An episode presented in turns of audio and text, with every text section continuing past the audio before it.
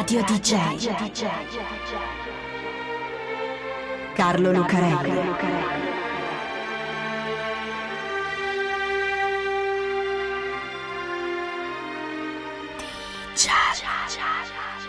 Carlo Lucarelli presenta Di Giallo, il radiodramma di Radio DJ.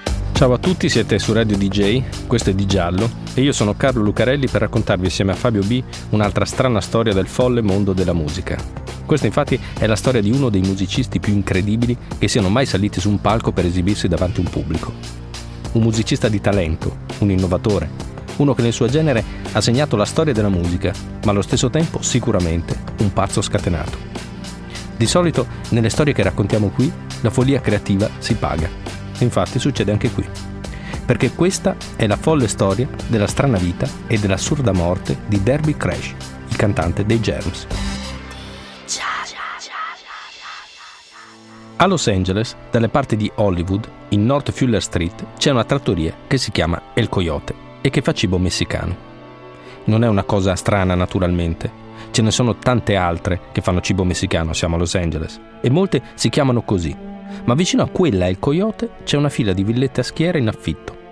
Sono più o meno tutte uguali, casette tinte a colori pastello, molto californiani, patio, garage e davanti il giardino, chiuse da un cancellino in ferro battuto sormontato da un'arcata in stile messicano.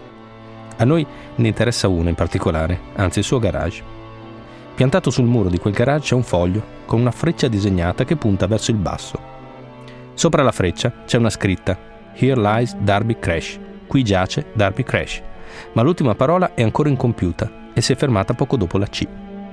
Sotto la freccia, sotto il cartello sul muro, c'è un uomo, steso sul pavimento del garage con le braccia aperte come in croce, e lo ha fatto apposta a mettersi così.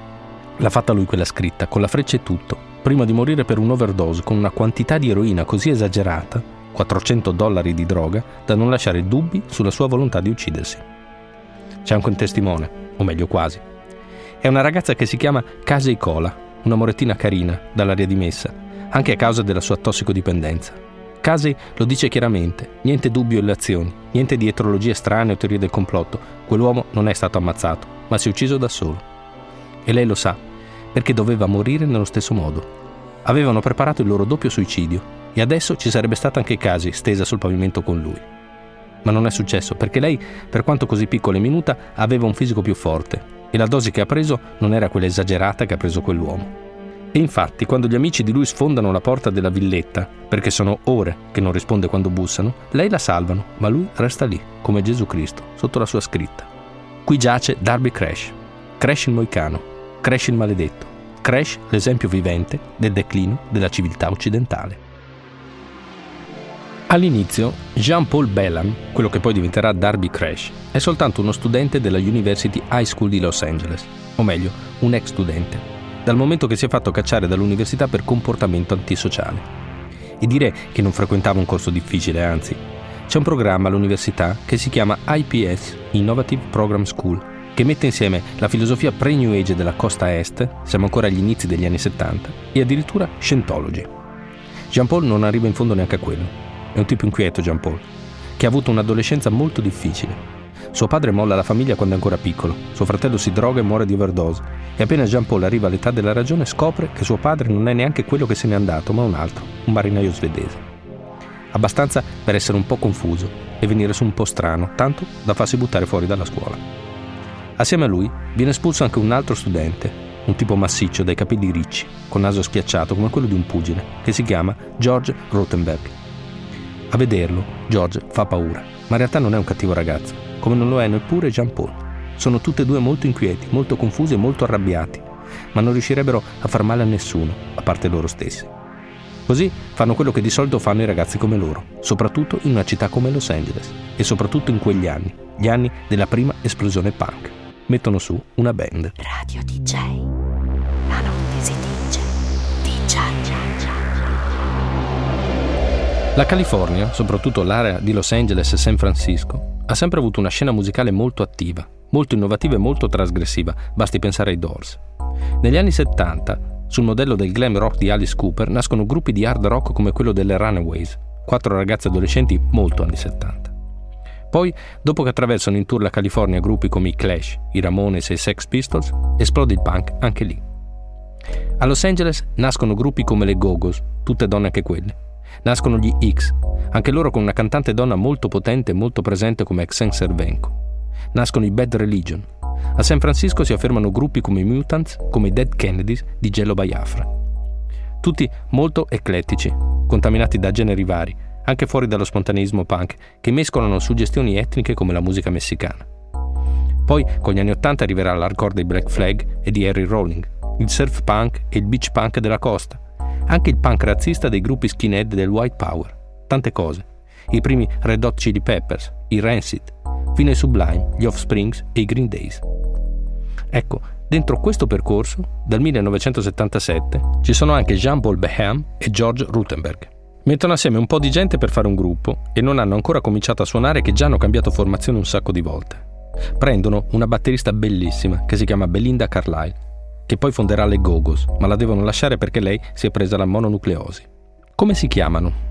Sophistifac, che è un gioco di parole tra sophisticated e fuck, sofisticato e fottere. Sophistifac and Revlon Spam Queen. Ma è troppo lungo per stare sulle magliette che si fanno da soli. Allora meglio qualcosa di più breve, meglio The Germs, perché quello sono e quello si sentono, dei germi. Così George diventa Pat Smear, Paul diventa Bobby Pin e poi Derby Crash ed ecco fatto. La prima volta i Germs suonano per 5 minuti prima che li buttino giù dal palco, da quanto fanno schifo. Ma non importa, quello è il periodo punk. Non importa se sei bravo a suonare, magari poi lo diventi, come a molti è successo, ma prima conta l'energia, la rabbia, le cose che vuoi dire. 5 minuti vanno bene. La volta dopo i Germs restano sul palco per più di 10 minuti. Imparano anche loro a suonare e il singolo che pubblicano, Forming, del 77, viene considerato il primo disco punk della scena di Los Angeles. Registrato in casa naturalmente, anzi in garage, su un piccolo Sony e due piste, e per la Watt Records, una di quelle microscopiche case discografiche di allora che nascevano e morivano nello spazio di pochi mesi. Ma non importa neanche quello. I Germs incidono altri dischi, suonano in altri posti, anche se i dischi sono pochi, e i concerti pure, diventano uno dei gruppi più noti e rappresentativi del punk americano, The Germs, insomma. Il meglio naturalmente lo danno dal vivo. Crash si attacca al microfono e ci ringhia dentro, ci abbaia sopra con aggressività e violenza. Barcolla avanti e indietro sul palco mentre la gente salta su per scrivergli con una penna sulla schiena nuda e sulla faccia. Canta If I'm only an animal, then I can do not wrong. Se sono solo un animale, allora non posso fare niente di sbagliato.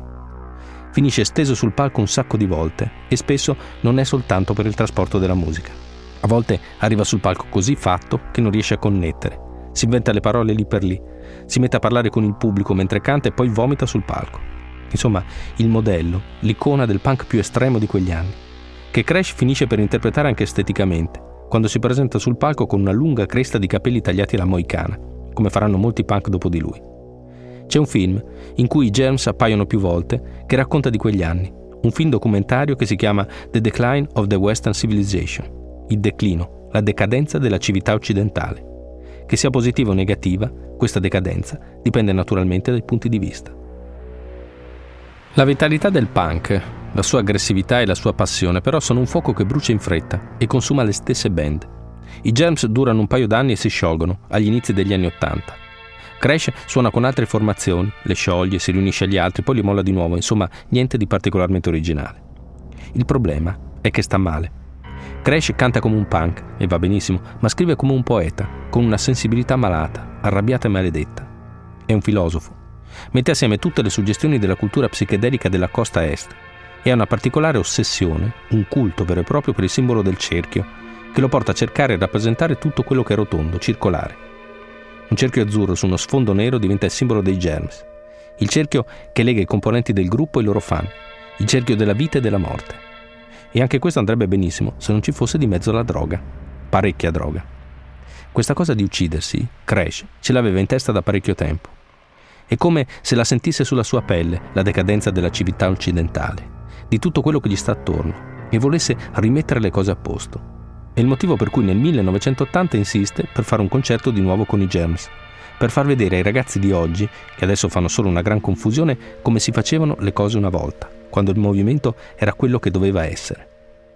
C'è qualcuno che li considera dei dinosauri, degli ingenui utopisti, come prima del punk lo erano i fricchettoni del rock psichedelico. Stanno arrivando altre inquietudini, altre suggestioni molto più angosciate e violente. Loro, i Germs, col declino della civiltà occidentale ci giocavano, ci scherzavano, gli altri invece la vivono. Sono ancora così quelli di Hollywood, come i Germs, fermi al gesto, all'atteggiamento. Ecco perché Derby Crash vuole riunire i Germs per l'ultimo concerto, per rimettere a posto le cose. L'ultimo concerto, l'ultimo, perché poi si ucciderà. Lo fanno il concerto allo Starwood Club di West Hollywood, a Los Angeles, ed è tutto pieno. Alla fine del concerto, Derby dice al suo vecchio amico George che si ucciderà. Vuole comprare un sacco di droga, ma proprio un sacco, poi se la spara tutta e così ci lascia la pelle. George non lo prende sul serio. Di cose come quelle Crash ne dice tutti i giorni. Ma Crash lo dice ad una sua amica, quella morettina minuta che si chiama Casi, che ci sta anche lei, e preparano tutto. Un giro per locali a sentire gli amici che suonano, una specie di addio in musica, 400 dollari dati ad un pusher per la droga e poi il garage dei genitori di Casey, riadattato a casa per gli ospiti. L'idea di scrivere il messaggio a Derby gli viene dopo ed è per questo che quasi non lo finisce ha troppa fretta di farsi, oppure l'overdose arriva subito. Su questo Casey, quando racconta la fine di Crash, non è chiara. Lui però ha il tempo di aprire le braccia come in croce, perché quello è il messaggio che vuole lasciare. Una specie di martirio. Qualcosa che metta tutto nella giusta proporzione, il punk, la civiltà occidentale, tutto. Un martire del punk, insomma, che farà discutere attraverso quella foto che sicuramente il giorno dopo finirà sulle prime pagine di tutti i giornali. Ma questo non succede, o almeno non nel modo che intendeva Crash. Il punk è il punk, è vitalità e violenza, ma si brucia in fretta e dura solo un momento. Certo, Darby Crash è Darby Crash e sulla sua vita e sulla sua morte, nel 2007 fanno anche un film, What We Do Is Secret, con Shane West, cantante e attore, e il dottor Barnett nella serie televisiva IR Medici in prima linea, per esempio. Crash però voleva finire sulle prime pagine dei giornali del giorno dopo, martire del punk.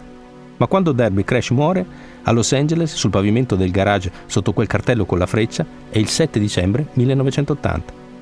Il giorno dopo è l'8 dicembre.